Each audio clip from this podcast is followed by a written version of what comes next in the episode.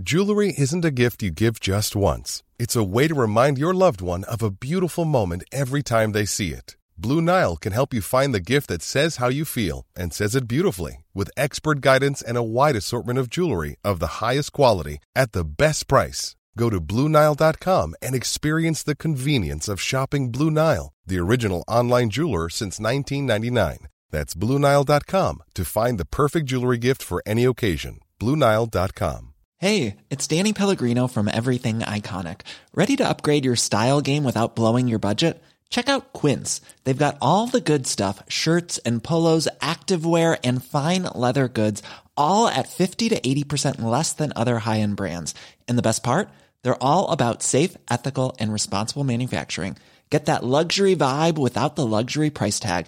Hit up quince.com slash upgrade for free shipping and 365 day returns on your next order. That's quince.com slash upgrade. Since 2013, Bombas has donated over 100 million socks, underwear, and t shirts to those facing homelessness. If we counted those on air, this ad would last over 1,157 days. But if we counted the time it takes to make a donation possible, it would take just a few clicks. Because every time you make a purchase, Bombas donates an item to someone who needs it.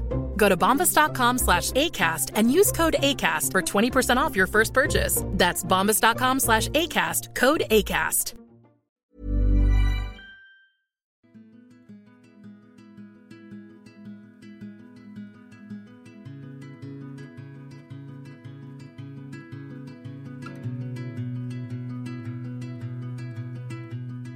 Hej och varmt välkomna till podden Sorgsnack.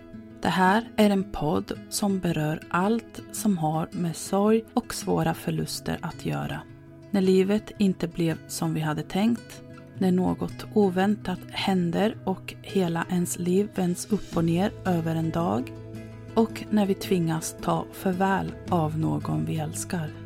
Min förhoppning är att genom podden bidra till att hjälpa andra människor ge stöd, utbilda och sprida kunskap och inte minst inge hopp.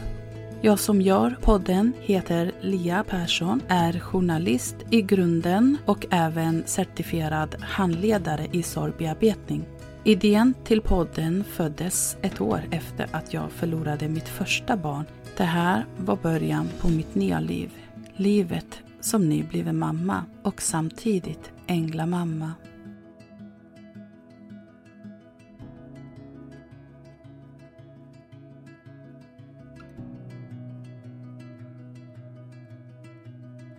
Hej! Välkomna till podden Sorgsnack med mig Lia Persson.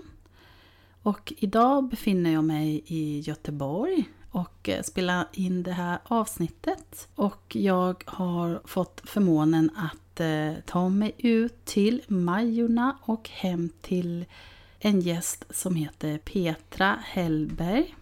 Ja, det känns jättefint att få vara här jag måste bara berätta hur det gick till. För det var inte så att jag körde ner till Göteborg och bara plinga på din dörr.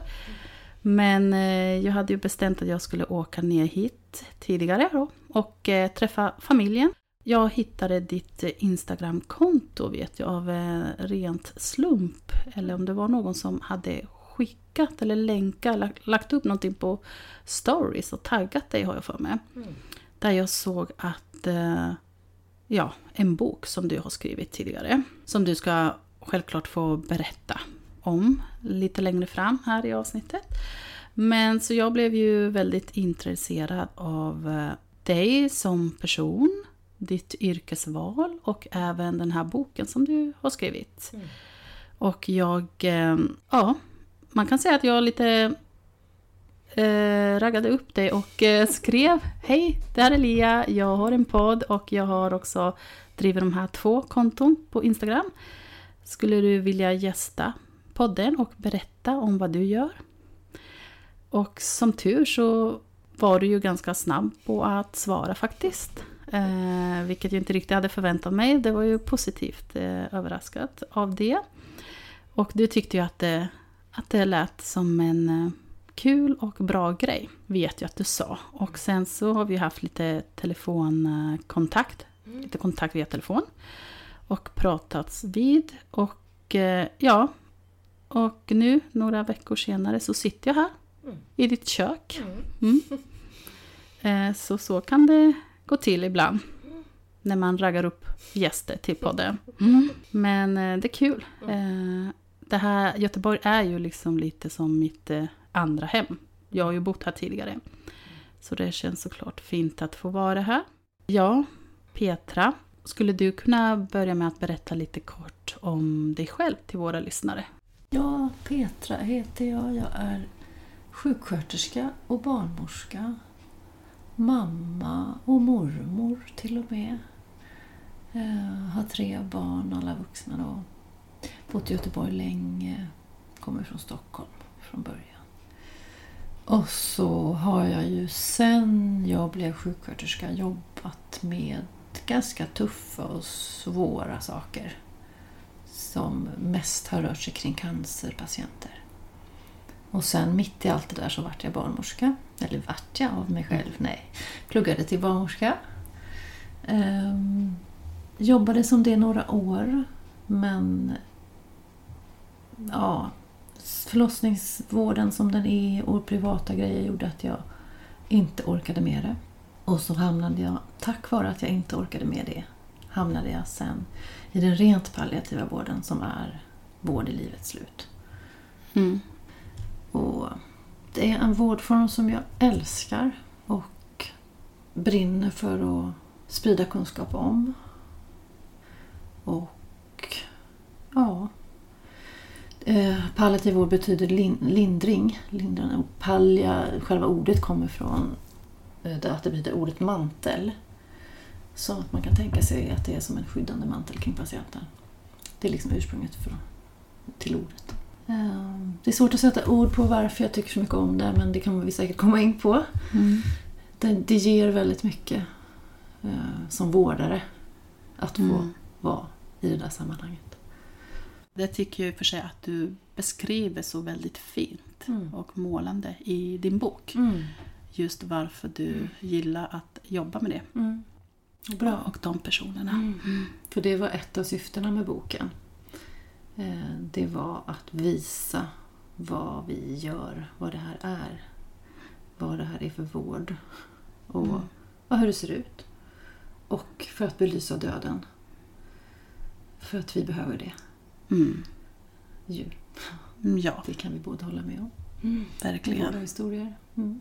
Och det här med döden, det är ju någonting som du, inte minst du, har ju tyvärr Mm. mycket erfarenhet av. Mm. Skulle du vilja berätta ditt första möte med döden och vad som har gett... Eh, ja, vad som har varit drivkraften i att du har valt det yrket du har idag? Mitt första möte med döden kommer jag faktiskt nästan inte ihåg. Jag tror att det var min gammelmormor när hon dog. När jag var liten. Men sen var det ju så att min mamma dog när jag var 14. Eh, hastigt och oväntat. Eh, inte genom sjukdom utan efter en förlossning faktiskt. Och det skriver jag om i boken. Ehm, och vad ska man säga, på den tiden, det var ändå ett tag sedan. Men, och, men oavsett, jag tror att det fortfarande händer. Att de vuxna vill så gärna skydda barnen. På den tiden var det väl ännu mer så kanske. Eh, så att det, det var mycket frågetecken och det var mycket som inte pratades om. Och de vuxna runt omkring oss barn klarade inte av, tänk, det är min bild av det i alla fall, att liksom ta hand om oss på det sättet som ett barn skulle behövt och bli omhändertagen på. Så sorgen blev väldigt, väldigt eh, skavig och obearbetad där och då.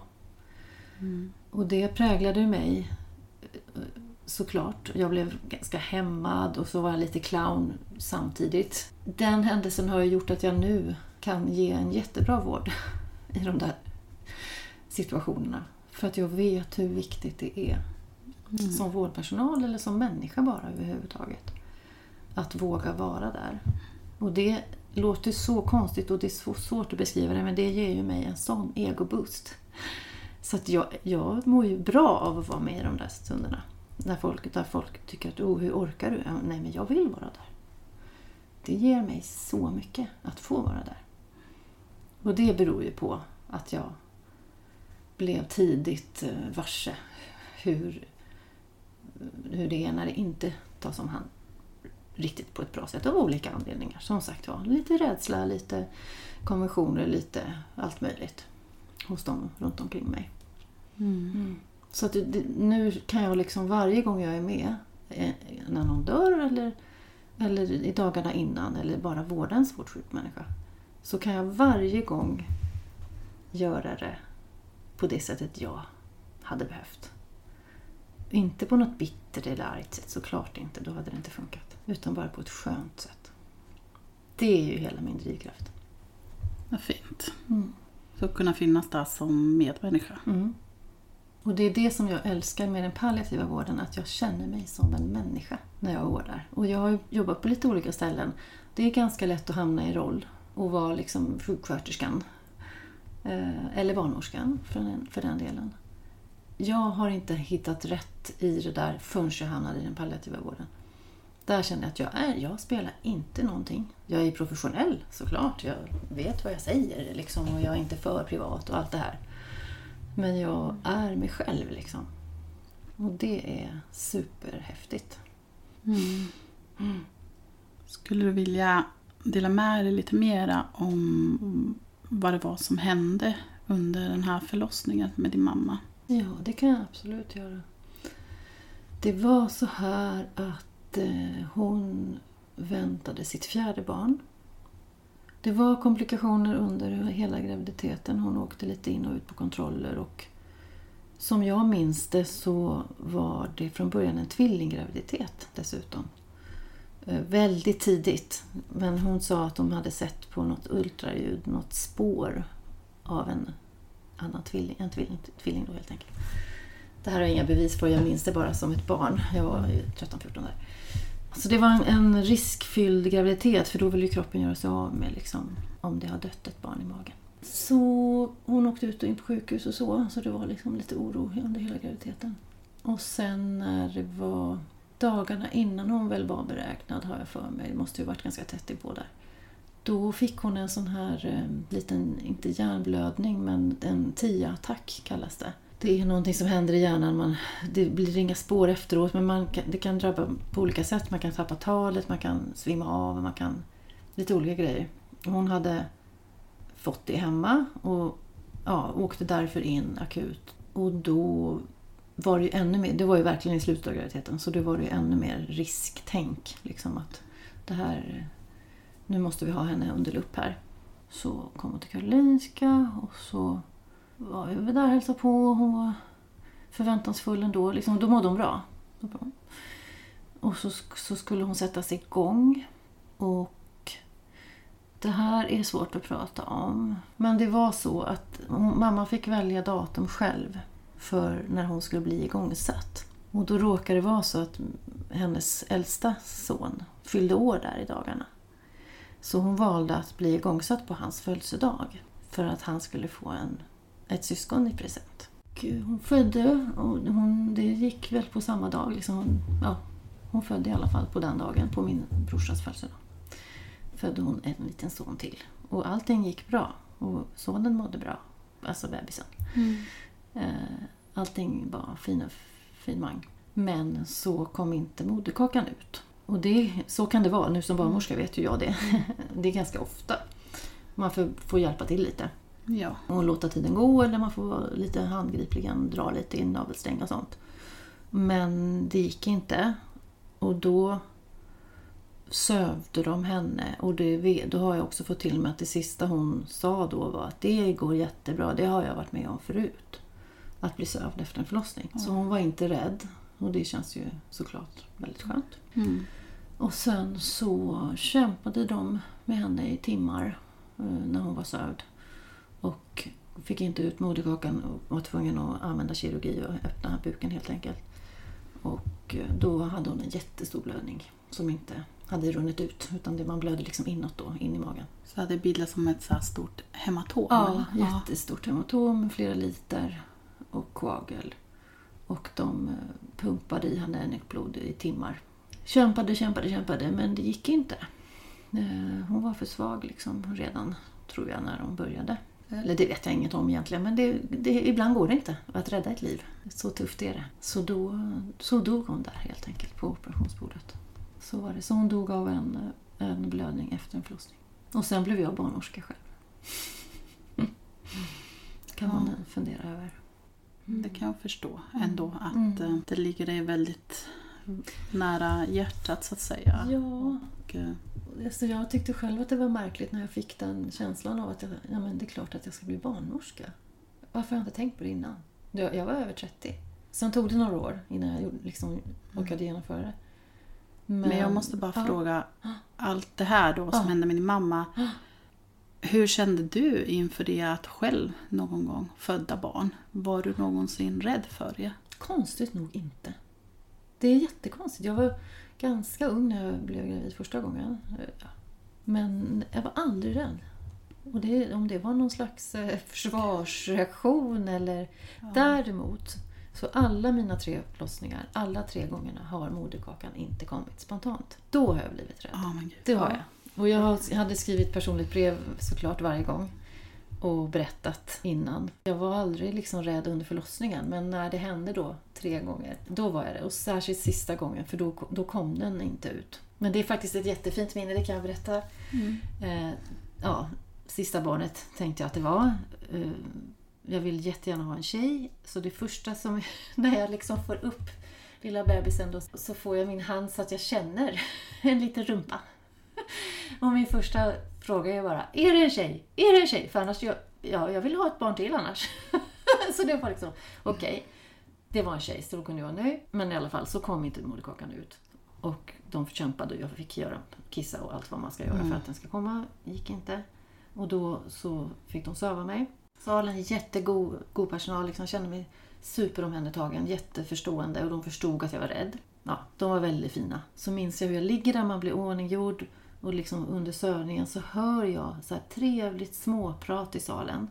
Och de, alla tar hand om mig där liksom. Och så hör jag eh, skå, skånska. Människor som pratar skånska. Liksom i mitt huvud, sådär, narkospersonalen. Och sen så minns jag ingenting mer. Och sen så minns jag hur jag vaknar i en hiss. Groggy, vet inte vad jag är såklart. Och så hör jag samma skånska. Och då bara yes, jag har klarat det. Det är samma personer. det kommer jag aldrig glömma. För det är klart att jag var rädd Ja, den gången, att de var tvungna att söva mig. det förstår jag. Ja. Det kan jag tänka mig. Ja, nej det var inte kul. Men det, det, nu minns jag det som ett fint minne istället. Mm. Det här skånskan jag hörde bara yes, jag är inte i himlen eller någon annanstans. Nej, jag är kvar på jorden. Ehm, ja, men hur, hur livet liksom för oss.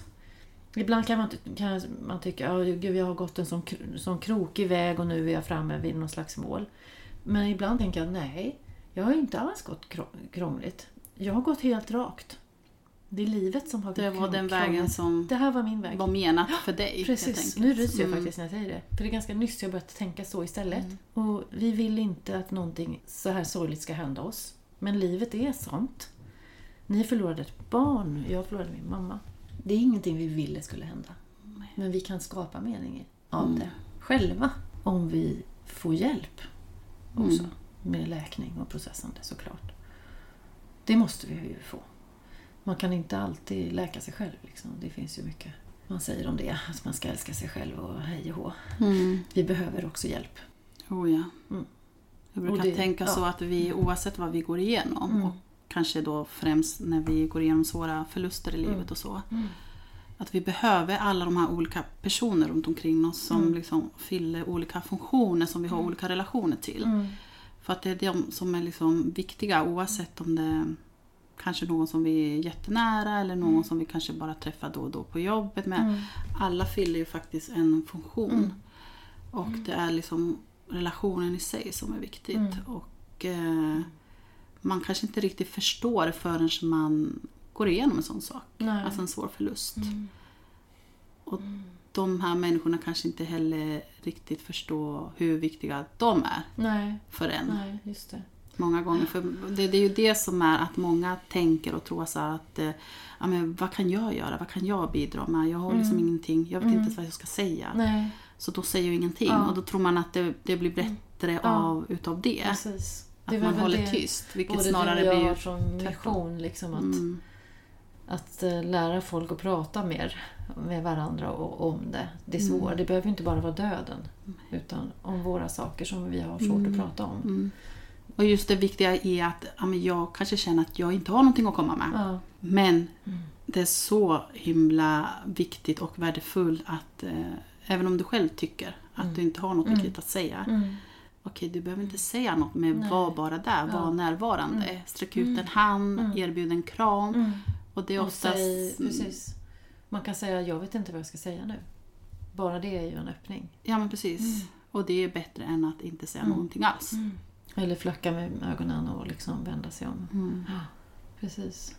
Så det, jag sa just, en, en av anledningarna till att jag skrev boken var ju dels det att visa vad vi gör, vårdandet, liksom hur det ser ut. Och sen om döden i sig. Absolut. Och sen var det ju min egen story, liksom att få ur mig Mm. mina viktiga dödar. Liksom. Så det var ju tre på något sätt olika glödar liksom, i det där. Ja, Mm. och du har ju onekligen liksom sett och upplevt det från olika perspektiv. Mm. Varit den som kanske varit i centrumet liksom, och varit även den som har stått bredvid Mm.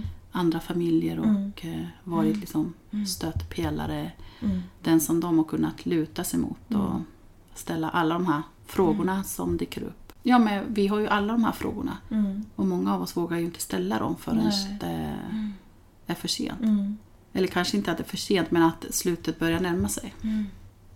Ja, det är komplexa världar man möts av på något sätt där.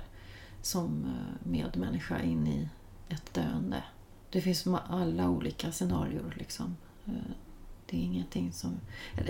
Vissa saker är sig lika, absolut. Det brukar jag också prata om. Eh, att jag vill synliggöra på något sätt liksom själva hantverket i att vara barnmorska och i att vara dödsmorska, eller vad jag ska säga. Det är så likt. Det är verkligen ett hantverk för det är så mycket kropp. Och jag tycker det är så vackert på något sätt. Att kroppen tar över. Och jag, jag pratar mycket om känslor och hjärnan och tankar. Absolut, jag grubblar hur mycket som helst. Så det är inte så jag menar. Men jag tycker att det är fint att kroppen får vara det den är. Både när vi föder barn och när vi dör. Nu liksom nästan börjar surra i mina händer alltid när jag pratar om det och det är därför boken heter som den gör, I mina händer. För att det är någonting i händerna, liksom. det sitter, Ja. det är hantverket. Liksom. Ja, det hade vi inte nämnt med I mina händer. Ja, Mm. boken heter så. Otroligt passande namn, Ja, titel. Mm. Ja. Och det, det där att det känns som eh, ett hantverk som ska hyllas. Både i början av livet men absolut även i slutet. Eh, Det är också en drivkraft. Visa politiker, visa alla möjliga människor hur det ser ut. Vad vi gör. Liksom. Den komplexiteten och eh, fingertoppskänslan man måste ha. Precis som när någon föder. Det är jättelikt. Och minst lika viktigt, ja. Mm. Mm. Ja, och där är jag ju väldigt färgad över min egen, av min egen historia, såklart. Jag har haft jättefina, bra förlossningar, liksom. Tuffa så, men inga trauman, inga kriser i det. Eh, Men jag har med mig min ryggsäck av en stor förlust.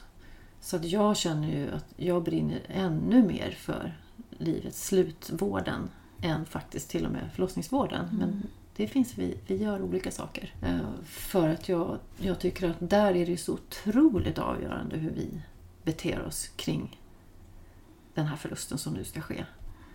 För den personen som dör, absolut, men allra mest för de som är runt omkring. Om, om vi lyckas med att göra dem trygga och någorlunda i sin sorg bara rent rakt upp och ner. Liksom någon ren sorg på något sätt. Då är det så mycket värt för resten av deras liv. Och det är det ju såklart även när någon föder. Och om det blir jobbiga saker som händer så som det har hänt för er till exempel. Eh, Det är klart att det präglar hela ens liv också. Så det är jätteviktigt. Både, man behöver inte ställa mot varandra egentligen, såklart inte. Men den palliativa vården finns ju inte så utbredd liksom, i Sverige. Egentligen är lag, lagstadgad att den ska vara. Så där, det, det brinner jag så för. Jag och andra. Mm. Och hur länge hade du jobbat med det här nu då? Ehm, jag började jobba i, på, på hospice eh, 2016. Och nu har jag slutade jag där i höstas. Så ett halvår var jag lite på olika. Men hela tiden jobbat i, med det här döendet på ett sätt. Och nu jobbar jag med att utveckla den palliativa vården. Eh, nu över sommaren vickar jag på en annan funktion i, där, där jag är nu. Men, Spännande. men med, Mm. med palliativa patienter Mm. hela tiden. Det kommer jag nog aldrig att lämna, tror jag inte. Men eh, så det här, den tjänst jag har nu, den, det står liksom på anställningspappret att syftet är att sprida kunskap om den palliativa vården. Det, det är som är uppdraget. Liksom. Så det känns ju... Drömjobbet. Drömjobb, Mm. verkligen. Så kul. Förstår. Ja, Viktigt och kul och ja, viktigt som sagt var. Jag tycker verkligen att det är det. Mm. Ja men det är det ju. Mm. För vi kommer ju, och det är just det här. Mm. Varför det är också så viktigt att prata Mm. om det. För att vi kommer ju alla att möta döden förr eller senare. Mm. Kanske så- fem, främst genom att några, de som vi älskar Precis. mest kommer lämna Ja. oss. Men också sen Mm. när vi själva Mm. lämnar Mm. den här världen. Mm. Så vi kommer ju alla vandra samma väg så att Mm. säga. Och det är liksom, det, det finns ju många som tycker att det är jobbigt att tänka på sin egen död. Ja, Och- och det visst, förstår man. Absolut, jag fattar det. Man må- måste inte vara liksom skitcool och bara kunna prata om det hela tiden. Det är inte alls det jag menar. Men någonstans ska... Där, där är jag ju präglad av min historia. Att jag kan tycka att det är fasen vår skyldighet som medmänniskor att orka närma oss jobbiga saker i oss själva. För att vi måste finnas för varandra på ett bättre sätt än vad vi faktiskt gör. Ja, inte all, det finns det, mirakel och under och fina saker händer varje dag. Det ska vi inte glömma också. Mm. Liksom. Det är lätt att måla svart. Men, men det är fortfarande så många som vittnar om att de tycker att det är jobbigt. Och, ja, men jag vill inte tänka på min egen död. Det, varför ska jag gå och tänka på det? Nej, gör inte det då. Men, men se till att våga prata med din granne när grannens fru dör. Jag tror ju att det där hänger ihop. Mm. Men även om man inte håller med om det och även om man tycker jag kan prata om allt men jag har bara ingen lust. Nej, men visa det då den dagen det blir skarpt läge med någon nära. För vi behöver ju hjälpa varandra. Det är Oh, hela ja, min vi mission. behöver varandra. Och Vi jag tror också att det hänger ihop. Ja. Och sen brukar jag tänka så här att det är bara fint också att göra det för de man älskar. Mm. Visst. Om någonting skulle hända mig, Mm. då gör jag det, alltså underlätta på det sättet jag kan. Mm. Att ge, den, ge dem den gåvan att jag har faktiskt kanske åtminstone pratat om det någon gång, om hur jag vill ha det. Mm. Så att de slipper bära den. Och för att det är faktiskt jobbigt. Nu i vårt fall så kunde inte vi liksom... mm, Det, det var ju ett litet barn det handlar om. Och eh, han hade ju liksom ingen chans att berätta hur han ville ha det eller så. Men, så då får- stod man där helt Ja. plötsligt med alla de här alla de här beslut som man måste fatta och Ja. tvingas Ja. och ställs inför. Ja. Ja, det är faktiskt bara positivt om man orkar prata om det och berätta för de man har runt omkring sig att om någonting händer mig så skulle jag vilja ha det så här eller så kremeras, inte kremeras eller ja, vad det nu kan vara. Fylla i vit arkivet. En jättebra grej att göra just för att man tänker på dem man älskar och lämnar kvar. Leka med kortleken Dö bra. Har du sett Ja, den? ja men jag har hört talas Ja, om det. ja. Ja. Det men just att man kan underlätta för dem. Att det blir att det, är kanske det sista liksom, gåva, den sista kärlekshandling man kan ge och göra. För att... Göra det eh, lite mer neutralt. liksom. Ja, Och jag tror att, att, att om, man, om man pratar kanske om sin egen begravning till och med fast man är ung. Eller ja, de här grejerna du har sagt. Det är bara det att vi pratar om det gör ju att vi blir lite mer vana vid känslorna. Att liksom, om det är en grej som skrämmer då, det, det tar ju så mycket energi att hålla det borta då.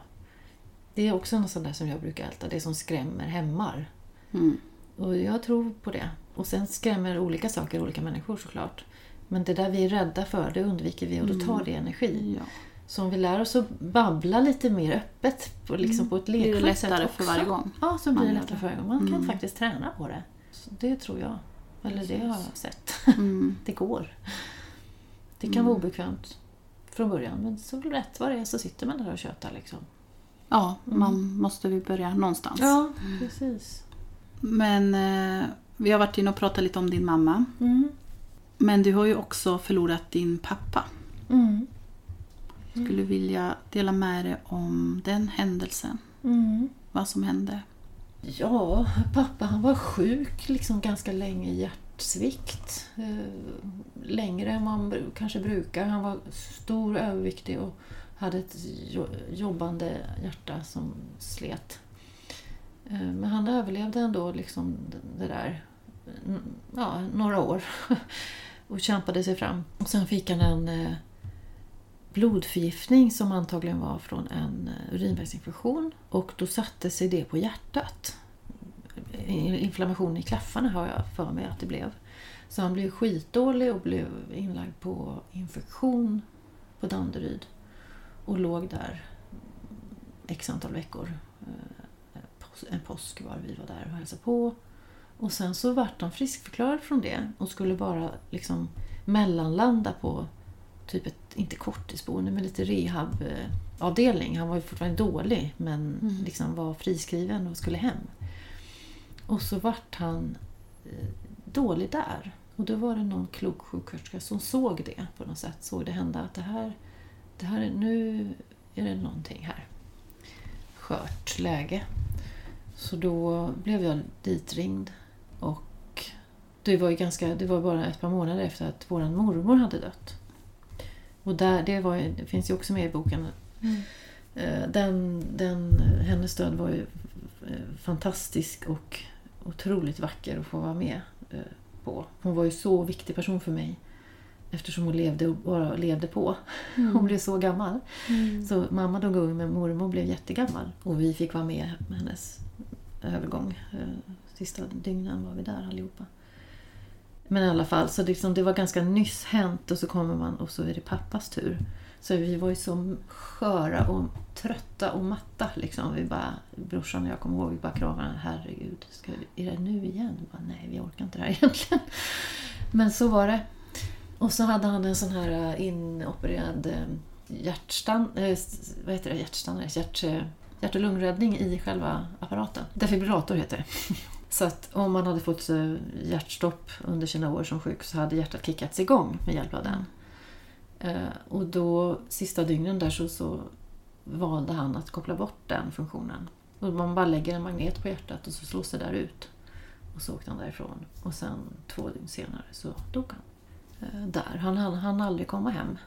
Eh, Det var också mycket svårare på något sätt. För min älskade pappa och jag, vi hade varandra eh, när jag var liten. Och sen hade jag nog honom, men jag visste aldrig riktigt. Han gjorde andra val liksom. Så jag var aldrig riktigt trygg i vår relation. Faktiskt.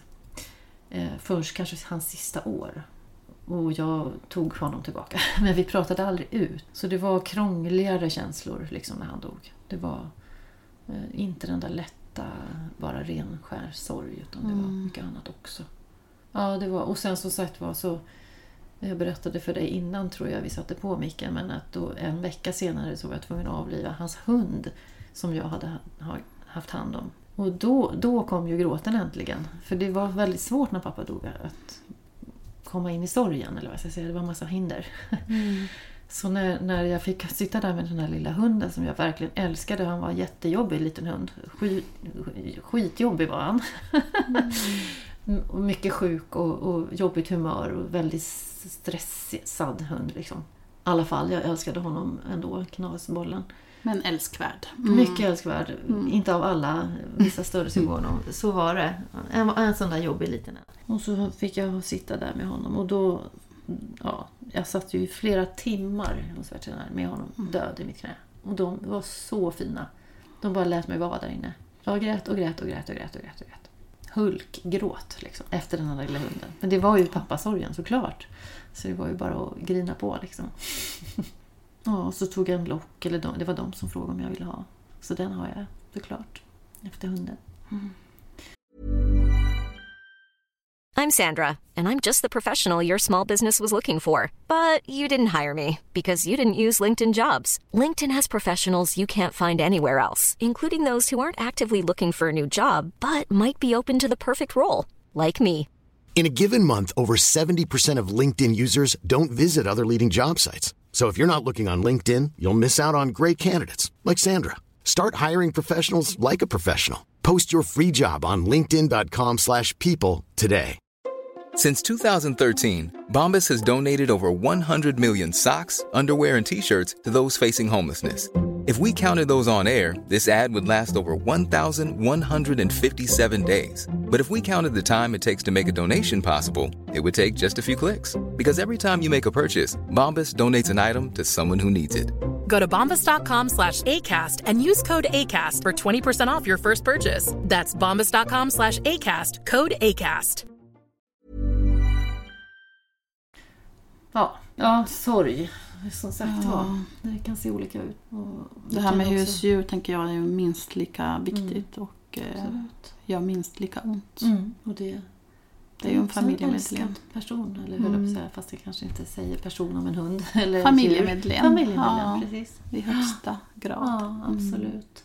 Så jag tänker, man måste nu uppleva det själv för att riktigt förstå Ja. den kärleken. Men ibland, apropå gråt, det är ju många som...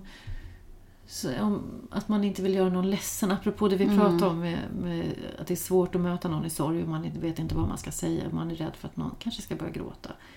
Men det där är alltså...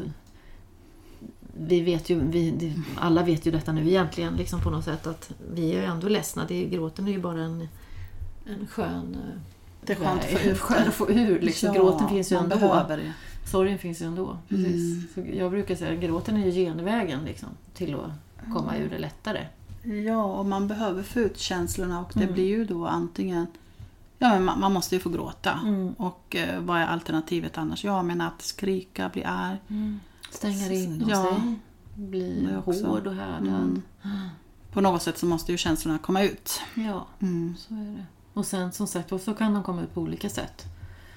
Eller ut och Det springa funkar. och allt vad man kan Ja. göra. Precis. Ut och springa, det, Ja. var ju, det var ju min räddning när Ja. Alexis dog. Mm. Och inte minst då våra hundar. Mm, just det. Var ligger han, Alexis? Eh, norra begravningsplatsen. Min I Solna. Min mamma ligger där också. Ja, hon där. Jajamän. Nu blir jag alldeles tårögd. Jag också faktiskt. Mm. Mm. Jag tror faktiskt att det finns att det finns alltid mening med att man träffar med vissa människor som vill- korsar ens Ja, det känns väg. så ibland.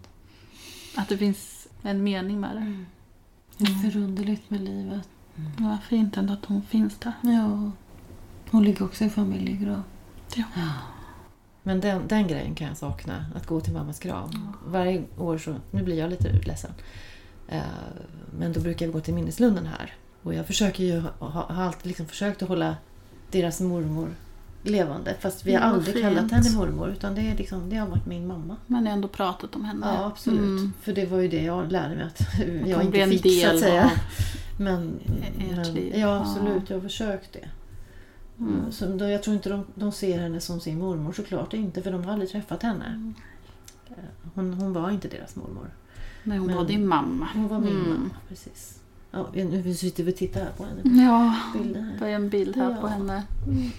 Ni är väldigt lika måste jag säga. Är, är, tycker du det? Ja, det tycker jag. Jag tycker jag ofta ser mer pappa än mig själv. Jag för sig vet ju inte hur din pappa Nej, ser ut, men eh, jag tyckte hon var lik dig. ja, Eller att du var ja, lik henne snarare. det väl.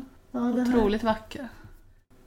Jag läste lite, lite grann bara om, som nu, något av dina inlägg, att du vill ha sorgen kvar. För det håller Alexis levande. Det är så himla Ja, det- fint. Det är ju kär, alltså sorgen för mig är ju Ja, kärlek. precis. Och det är ju allt jag har kvar av honom Ja. egentligen. Så för mig är det så här, det vore helt orimligt när folk säger att du måste komma över honom. precis. du måste sluta sörja. Nej, varför Jag det? jag Det kan ju... Ja men precis, Ja. för det, det är ju liksom min kärlek som Ja. lever vidare. Precis. I sorgen, Mm. i liksom minnena, i Mm. tårarna, i Mm. allt liksom. Mm. Mm. Sorg är att minnas någon Mm. med en saknad. Och det är det också jag tycker är så viktigt att eh, belysa och sprida så att andra ska förstå varför det är så viktigt. Mm. Just det här att förstå att man går aldrig vidare från sorgen. Nej. Man bara Mm. är i den. Ja, Mm. men det är, det är som en liten ryggsäck som man har med sig Mm. genom livet Mm. som man bär på. Och ibland så väger den här ryggsäcken lite mera, Mm. ibland väger den lite mindre. Mm. Vi lär oss att fortsätta framåt mer än Mm. Men Precis. vi lägger ju aldrig ifrån oss det Nej. egentligen. Nej. Utan, och därav att sorgen ändrar form. Mm. Men det försvinner ju inte. Nej. Och att vara i alla sina känslor. Liksom. Det låter som en sån klyscha, men det, Ja. det är ju verkligen det vi måste göra. En viktig påminnelse. Mm.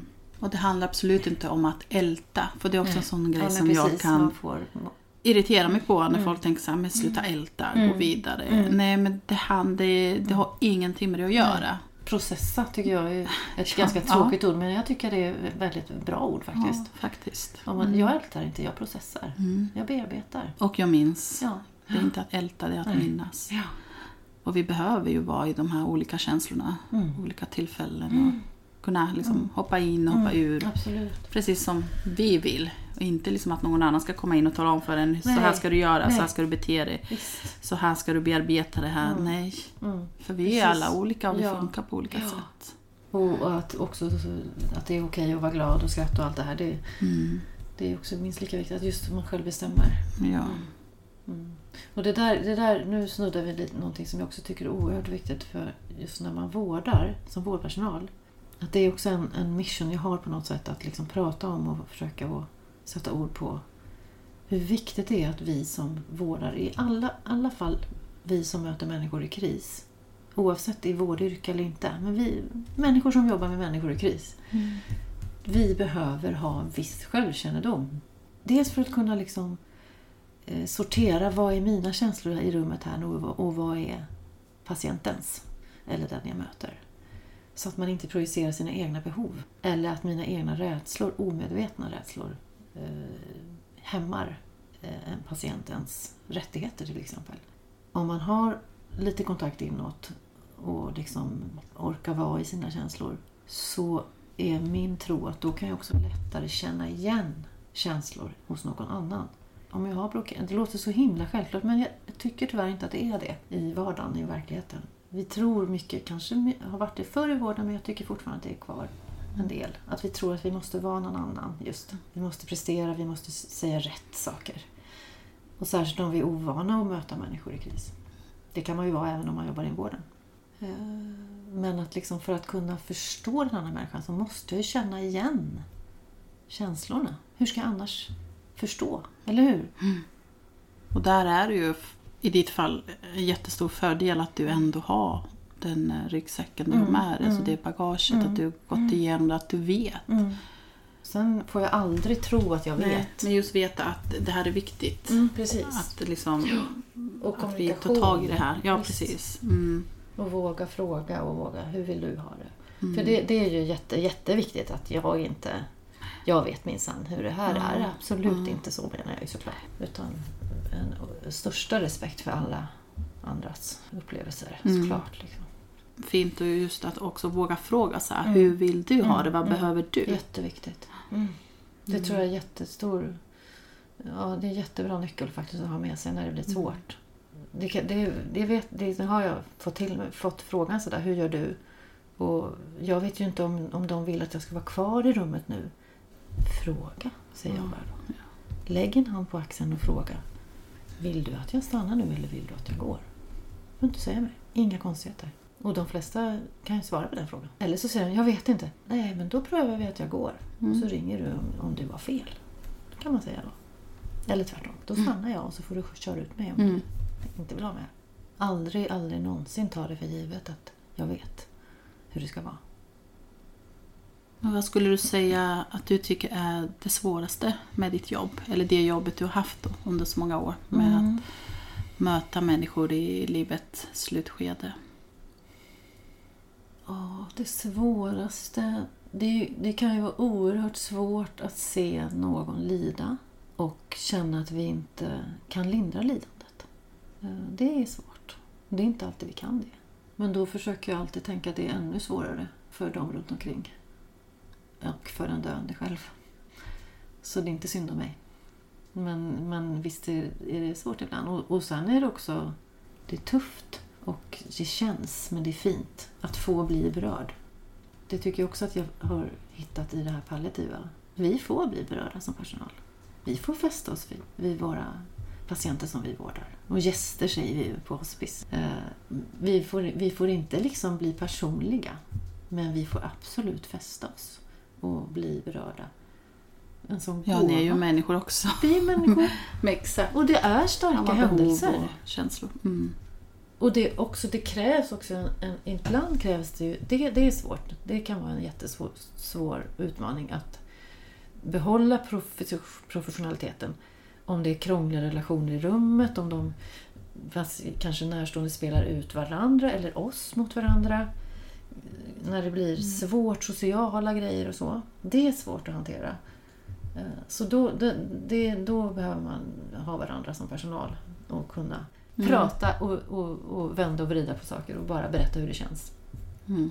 Superviktigt. Det, det, sådana situationer kan vara svåra. När man känner att det här inte... Det kanske inte ens är kärleksfullt i ett rum. Det kanske är hårt. Det kanske är missförstånd mellan personerna i rummet. Det kan vara svårt och vi känner att vi inte kan... Och vi... Alltså det är också så att det är inte vårt ansvar som vårdpersonal att lösa allting. Absolut inte. Det måste man ha med sig. Mm. Solklart. Alla människor dör.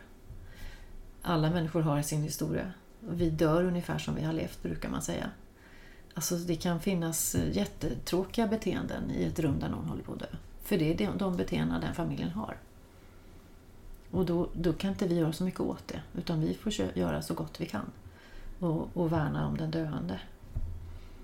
Eh, Så det är inte alls alltid lätt. Det krävs som sagt var, det krävs fingertoppskänsla och eh, ja, lyhördhet. Eh, ibland, verkligen. Mm. Men, men själva sorg och, och förlust och det som finns i ett rum, det är jag inte ett dugg rädd för längre.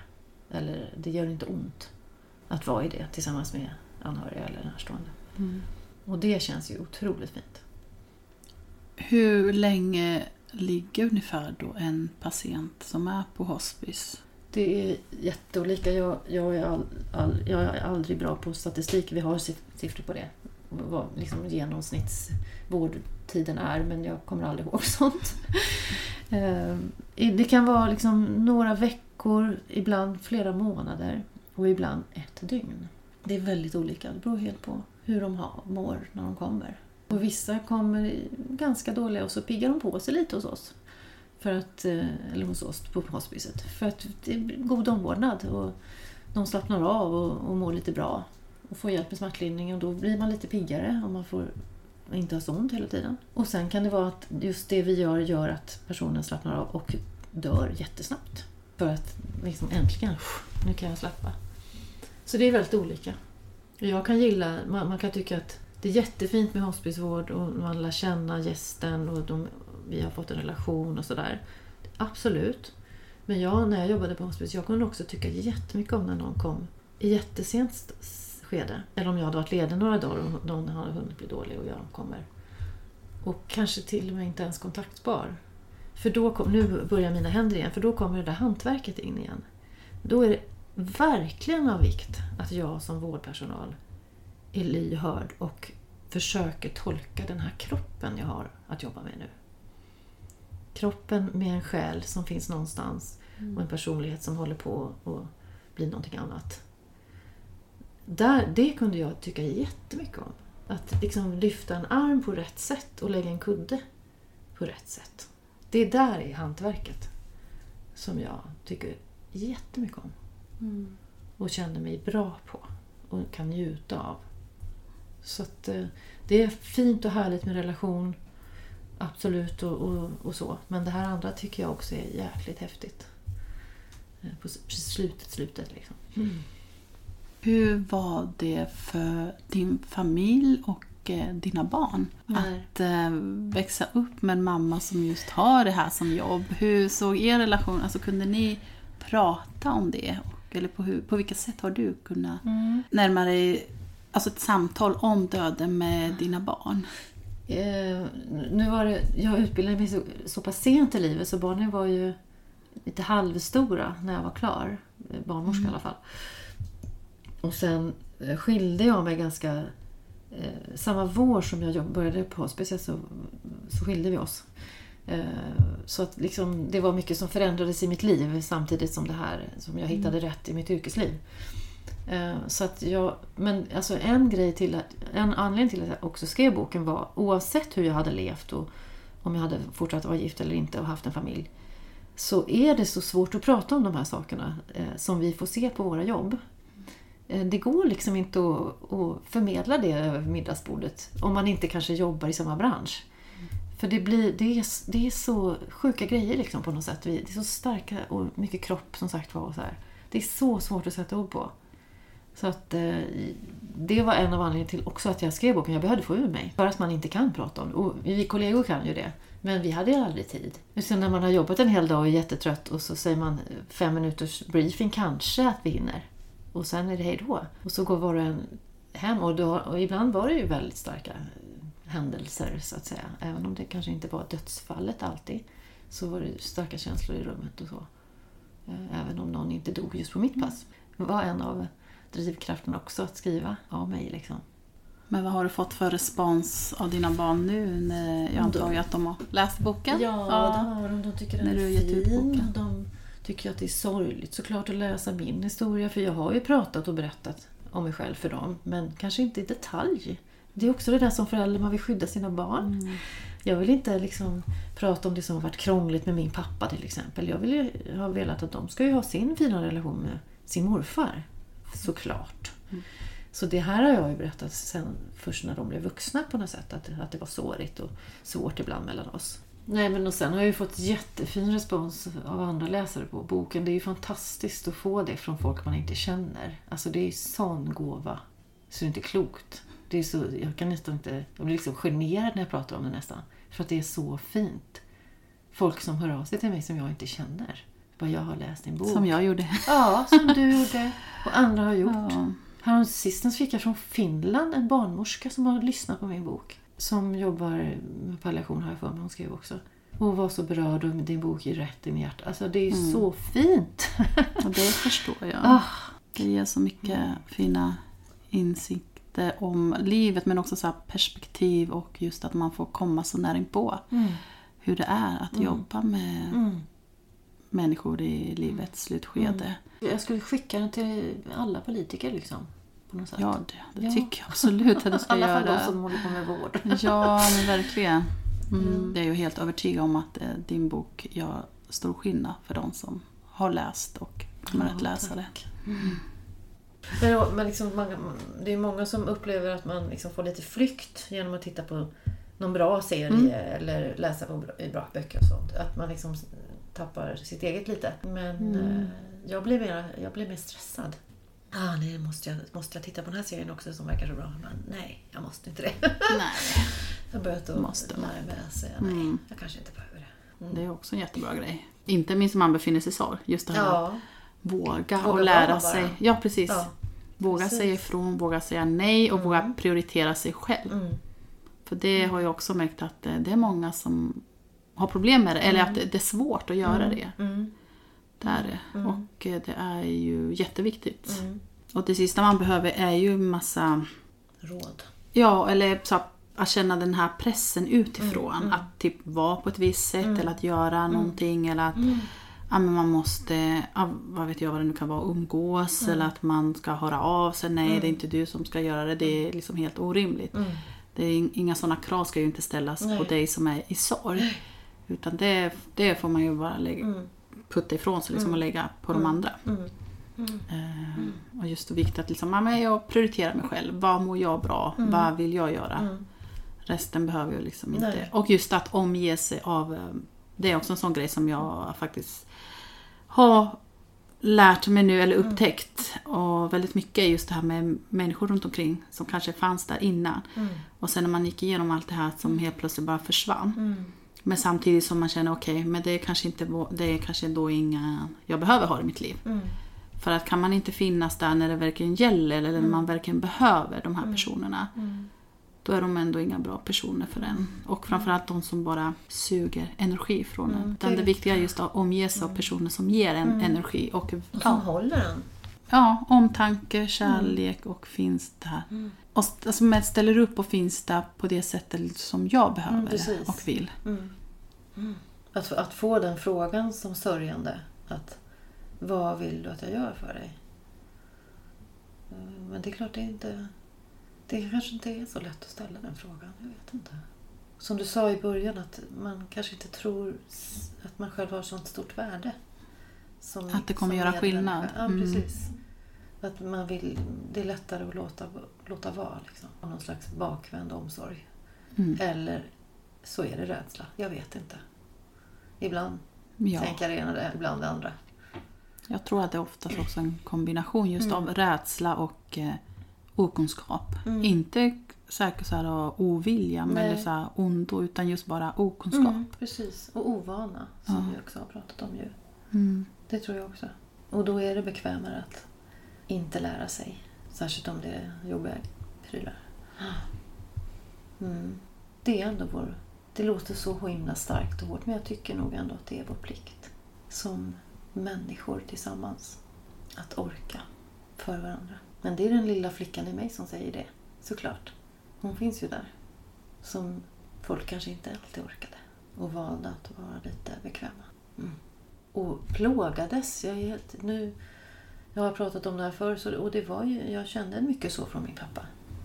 Och förlåt älskade pappa, men så, det var så det var. Men det är din sanning. Det är min och det sanning.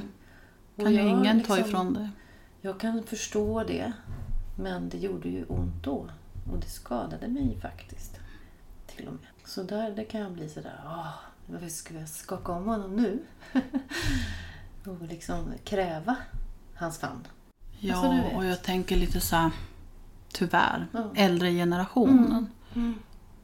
Men han var, han var en känslomänniska annars. Mm. Och, och, eller känslomänniska, jo men han var, han var varm och han var rolig och knasig. Och han var inte någon liksom stiff, stel gubbe. Utan han var en härlig person. Liksom. Så det känns så, åh, han hade kunnat göra annorlunda. Men uppenbarligen kunde han inte det. För jag tror ju inte han var elak såklart. Nej, ja, precis. Nej. Nej. Mm. Nej, det är inte lätt. Det är väl det enda vi kan konstatera. Mm. Det är inte lätt. Och vi kanske också gör fel, både du och jag, men mot våra barn eller mot kollegor eller vad. För vi, Mm. Nej, också, precis, vi är också präglade av så Ja. som vi är. Och vi gör det vi tror och tänker, ja. men det här är kanske bäst. Eller Ja. det här liksom. Hur ser du på din egen död? Jag kan inte säga att jag, att jag har en tro. Eh, jag kan vara avundsjuk på folk som har det. eh, ja, för att det... Jag har behövt trygghet, antar jag, eftersom mamma dog på det sättet hon gjorde. Så jag kan bli avundsjuk på den tryggheten som jag inbillar mig och tror och jag ändå har sett också att det faktiskt ger, kan ge. Om man bortser från det, de dåliga sidorna med religion så finns det goda sidor också. Eh, Det kan hjälpa folk att leva sitt dagliga liv. Liksom. Och om, kring min egen död så jag har ingen död, aldrig känt dödsångest. Inte rädd för att dö, men jag vill absolut inte det än såklart. Nej. Men när, om jag får leva länge så kommer jag vara otroligt nyfiken när det väl är dags. Mer liksom lustfyllt och nyfiket. Jag, och trots att jag har sett väldigt mycket lidande, eh, eh, att folk har haft väldigt ont och så, så är det inte, det är inte de bilderna jag får, tack och lov. Och sen eh, eftersom mamma dog oväntat och eh, helt snabbt så att säga, så det är en, en skön död för den som dör. Att slippa ligga länge och vara sjuk eller lida och så. Men det, det ställer ju till det från, för de närstående. Liksom. De som blir kvar. Ja, Mm. den chocken och så. Så då tänker jag men jag kan stå ut med att ha lite ont om så att de får vänja sig vid att jag ska dö. Sådana där tankar. Och vi kollegor på hospice, eller vart man nu... Det finns säkert många som pratar så, men vi, vi pratade också så. Så här, ganska konkret hur man vill ha det. Och min närmsta kollega där, vi vet precis liksom, om varandras önskemål. Det är ju bara bra. Jätteskönt. Fast vi hon har skrivit ner vet jag. Men jag har faktiskt inte gjort det. Vitarkivet. Ja, Du har inte gjort det, eller? Nej, jag har inte Nej. det. Nej. Det är också spännande varför jag inte har det. Det kanske finns något där ändå. eh, Mm. Som något motstånd. Mm. Men jag det- tror inte att det är rädsla som hindrar mig. Jag tror inte det. Men det är klart att det är visst, visst är det någon slags obekvämhet. Men det är också så här, när vet man att det, när är det rätt tid att göra det? Det är alltid rätt tid, egentligen. Det kan man göra när man är 20 år. Man kan ju ändra det tusen gånger. Men det är i alla fall bättre att det finns än att det inte finns. Liksom. Ja, jo, Särskilt om det sker en plötslig död. Ja, det finns ju så mycket eh, som jag känner i alla fall att man kan prata om kring det här. Och så. Vi har ju varit inne lite nu och eh, ja, tagit upp olika delar om eh, sorg och svåra förluster. Och du har även redan varit inne ganska mycket, eller till och från lite det här med din bok. Eh, som jag nämnde tidigare att du skulle liksom berätta lite mer om boken. Mm. Känner du att det finns någonting mer du vill säga om själva boken? Ja, jag kan väl säga den är den är liksom uppbyggd av eh, patientfall. låter så tråkigt men det är olika berättelser. Som jag har liksom, jag har ju blandat ihop mina minnen och relationer i rummet utbytta och allt sånt där såklart för att spara, skydda dem som jag har tänkt på. Eh, Så allting är ju inte sant men ur verkligheten. Ehm, Och vissa berättelser är ganska brutala. Och liksom eh, rakt upp och ner. Så här kan det se ut. Och det, det har jag tänkt kring sådär. Om det är någon som är ovan och är lite rädd för döden. Då kan det ju vara väldigt, väldigt jobbigt att läsa de berättelserna. Men då tänker jag att då kan man lägga ifrån sig boken. Och sen så har man massa frågor och undringar och undrar hur det ska bli när min pappa dör. Då kan ju boken vara en hjälp för att det blir liksom konkret. Så här kan det vara. Och sen som sagt var kanske det skrämmer någon men då, det finns många böcker som skräms. Så det är bara att låta bli att läsa. Men om man också har varit med om någonting kanske mer brutalt eller känslomässigt svårt, eh, någon förlust. Då har jag fått vittnesbörder om att det har verkligen hjälpt att läsa just de här berättelserna. För att det blir en igenkänning. Eh, att någon mer har haft liknande erfarenheter. Liksom. Ja, och det här med igenkänning tänker jag är ju så otroligt viktigt. Ja, det är ju det. Det behöver vi alla. Ja, Oavsett vad vi går igenom. ja så är det. Och sen så finns det ju också någon slags poesi med i boken. Eh, liksom mellan de här berättelserna så är det små dikter eller små textstycken. Som eh, liksom parallellt med att jag skrev de andra grejerna så skrev jag någon slags autoskriv som kom direkt bara ur mitt undermedvetna när jag satte mig på morgonen när jag klev ur sängen. Och så har jag redigerat dem lite grann men inte mycket. Och jag valde att ta med dem i boken också för att de blir som symbol för att vi inte kan begripa livet eller döden. Och alla, all, alla känslor och allting vi utsätts för under våra liv. Så de är med som en... För folk har sagt att vi förstod, jag förstod inte dikterna. Du behöver absolut inte förstå. Ja, för mig betyder var, var, var och en av dem... Jag vet vad de handlar om på något sätt. Mm. Eh, Utan att ha skrivit dem med, med huvudet, utan bara en känsla. Eh, Men som sagt, de finns också med i boken. Och de tycker jag om. Men de är någonting helt annat. Mm. De är liksom från någon annan värld eller något. Det låter så flummigt, men liksom det undermedvetna språk på något sätt. Mm. Ja, men jag tyckte det var fint. Mm. Jag gillade att läsa in dem. När vi, när vi gjorde inläsningsgrejen så tyckte jag väldigt, mycket om att läsa in just dem också. Ja, det, det är boken. Den är liten och tunn, men innehållstät. Och om det är någon... Finns du på sociala medier? Om det är någon som skulle vilja Ja, komma i kontakt eller kanske jag. följa dig? Ja. absolut. Då har jag, dels har jag min Facebook bara, Peter Hellberg, där skriver jag en del. Men sen så har jag ett eget konto bara på Instagram som är, handlar mer om skrivandet. Eller ja, det handlar ju mer om livet och döden. Jag postar lite allt möjligt där. Men, och det heter Petra Hellberg skriver. Mm. Det var väl där du hittade mig kanske? Ja, Mm. det var det. Mm. Ja, men det var ju någon som hade Ja, någon som taggat dig, något, lagt ja, precis. på Just- stories och Ja, så hittade jag. Just. Mm. Mm. Ja, det är fint när man hittar andra Verkligen. Personer. Ja, verkligen. Mm. Vi ska börja runda av här nu, Mm. tänker jag. Och egentligen hade jag gärna suttit och pratat Ja, i flera timmar till. timmar till. Eh, Men sen ska det här redigeras till Ja. ungefär max en timme, som Ja. det brukar vara. Ja. Men eh, avslutningsvis, som jag brukar fråga alla mina gäster så mot slutet. Finns det något som du vill skicka med till lyssnarna? Lite tips och råd eller någonting annat du tänker på? Mm, ja, ja, jag blev så inspirerad av det som jag såg på ditt konto på, på Instagram. Det där med att låta sorgen få vara. Det, det är sånt bra råd. Fast jag inte heller vill ge råd. Men en lärdom, eller vad ska säga.